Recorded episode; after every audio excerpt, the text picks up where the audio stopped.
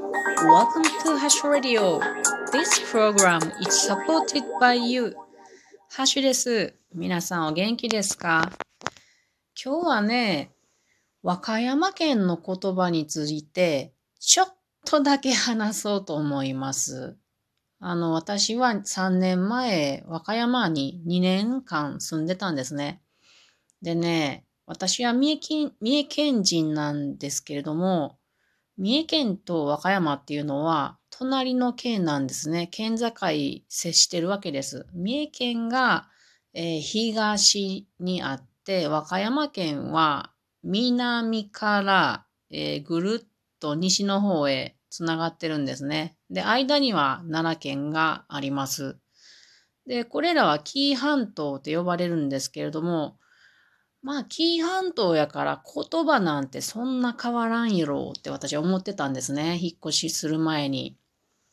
で、私の現在の言葉っていうのは大方三重県なんですけれども、まあ、愛知県もちょっと入ってるし、その2年間で和歌山県もちょっと入った気がします。なので、完全なる三重弁ではないと思うんですけれども、まあ、そんな私から見た和歌山の特徴を今日は話そうと思います。もっとね、早くやりたかったんですけど、和歌山の言葉って独特すぎてどっから手つけていいんかわからなかったのでずっと触れずにおりました。でも、いつか話したいなと思ってたんで、本当に今日はちょっとだけ、えー、皆さんにご披露しようと思います。まず皆さん、和歌山ってどこにあるか知ってますか？ズバリ大阪のすぐ南なんですね。で、大阪の言葉と、これまた違うんですね。不思議なことにね。やっぱり和歌山県とか、あと高知県とかもそうやけれど、周りは海で、そして他の県とつながってるところは全部山っていうのは独特の発達をしてるように思って、そういうところはすごく面白いなって思うのが私の考えです。で、言葉に影響してくるのは、そこの環境っていうのがあると思うんですね。和歌山県の環境として簡単に言うと、あったかい、そして湿度が黒潮の影響なのか知らんけど、すごく低い感じに思います。なので、真夏でも暑くないです、そんなに。太陽の光はじりじりじりじりするんですけれども、なんかすごい南国みたいに。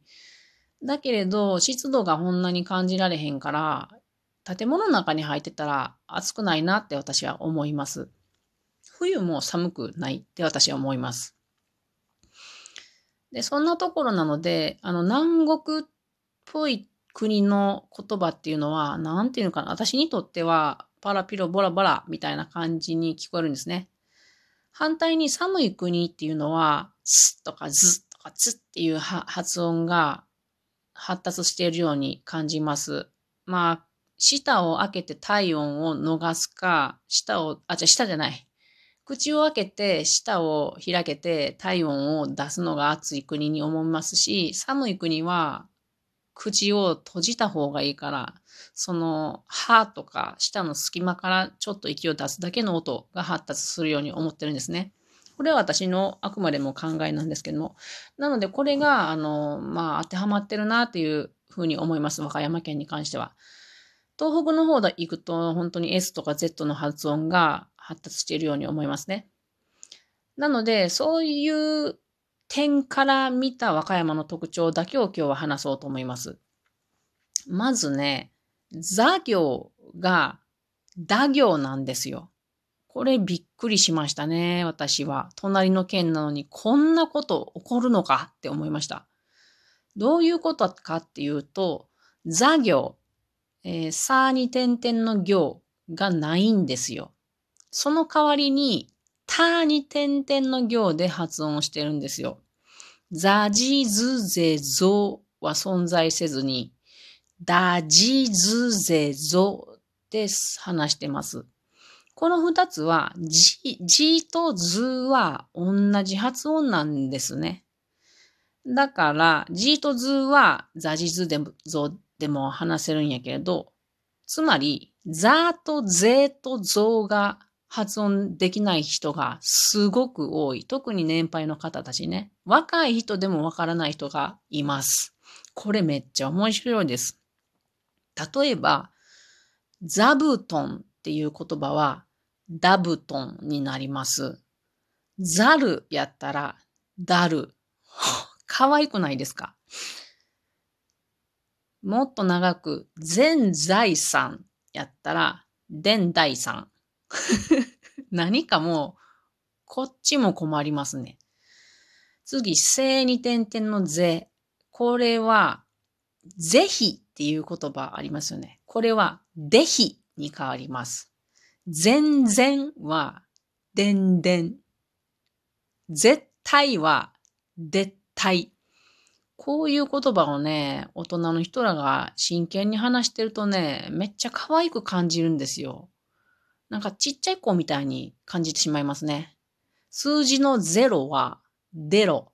これね、本当に和歌山で電話をかけて、よくあの、自分の電話番号じゃないな、相手の電話番号をこっちが聞かない、いけない時とかあったんですよ。その時におばさんが言うてくれる時に、デロ53とか、デロデロ46とか言うからもうね、笑えてきてしまうんですよね。可愛いなと思って。まあ、絶妙な感じですね。これは絶妙ね。絶妙。はい。で、総に点々の像はですね、銅に変わりますから、和歌山で有名な言葉が一つあります。それは、銅の銅銅。これ何かわかりますか？これは和歌山弁を代表するような言葉かもしれないですけど、その、打行であるっていうことのね。これは、像の銅像っていう言葉が、銅の銅銅になるんですね。うん。だから、あ、これどうぞっていう時も、これどうぞっていうことになりますし、冷蔵庫も冷凍庫ってなります。本当に皆さん一回ね、和歌山行ってね、ある程度年配の人の話を聞いてもらいたいものですね。本気ですよ、これ。あ本当に私は最初理解ができなかったです。こんな土地があるんかって本当に思いました。でね、これを私はすごく不思議に思ったんですよ。なぜならみんな小学校であいうえおとか習うじゃないですか。絶対習うじゃないですか。で、さしずぜぞって、点々打ってザジズゼぞとか習うでしょ。どうしてこんなことになると思って。で、それを、あの、年配の方に聞いたところね、そもそも学校の先生、教えてくれる人が分かってないから 分からんのやっていうことなんですよね。でも今、とても困ることがあるそうです。あの、パソコンで打ち込むときに、どっちなんってなるそうなんですね。例えば、全財産って入れたいときに、全財産じゃないですか、発音、頭の中が。だから、でんって打つとき、d, e, n, d, a, i って打つと、まあ、でんだいさんって打っても変換されないんですね。なので、これはどっちのだなんとか、どっちのでなんとか、あの、時々聞かれたりもしたことがあります。それは困るよね。が、これが、えっ、ー、と、座行が打行っていう発音です。あとはね、あのー、しっていう発音の時に、例えばですよ、あしたっていう言葉を言いたい時に、しっかり喋ってくれたら、明日って言ってくれるんですよ。だけど、そのうちに慣れてきたら、あの、緊張せずに話してくれるようになったら、アヒーターに変わってくるんですね。で、もっと慣れてきたら、最後には、アイターに変わってくんですね。これを私は、三重県、あ、違う違う、和歌山県に、えー、住み出した頃に、山登りしてた時に、あのー、うん、すれ違った人とね、ちょっと一緒に座ってね、話をしたんですよ、おばさんと。で、最初は明日って言ってくれてたんやけど、そのうちにあ、あひたになって、あいたになってた、この三段活用をその時に、えー、聞き取りまして、うわ、すっげえなと思いました。なので、SHI の S がまず抜けてく。その次に、その H も抜けてくっていうことで、し、ひ、いに変わってくっていうのが面白かったですね。私はこんな喋り方なんですけどね、その時、それをあの喋ってくれたおばさんに言われたことが私はすっごい衝撃的でした。この三重県人、三重弁バリバリの関西弁にしか聞こえやんやろうっていう感じの喋り方の私の言葉を、そのおばさんは聞いてね、なんか東京っぽい喋り方やねって言われて。東京っぽいって、すっげえびっくりした覚えがあります。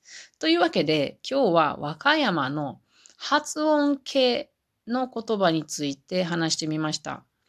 あの、他、他のね、あの、いろいろ方言あるんですけど、それはまたの機会に話したいと思います。あ、和歌山の言葉についてね。本当に面白いので、機会があったら皆さん和歌山県行ってみてください。とっても面白いと思います。で、この張り紙がね、街にしてあることがあると思うんですよね。商売してる人とかね。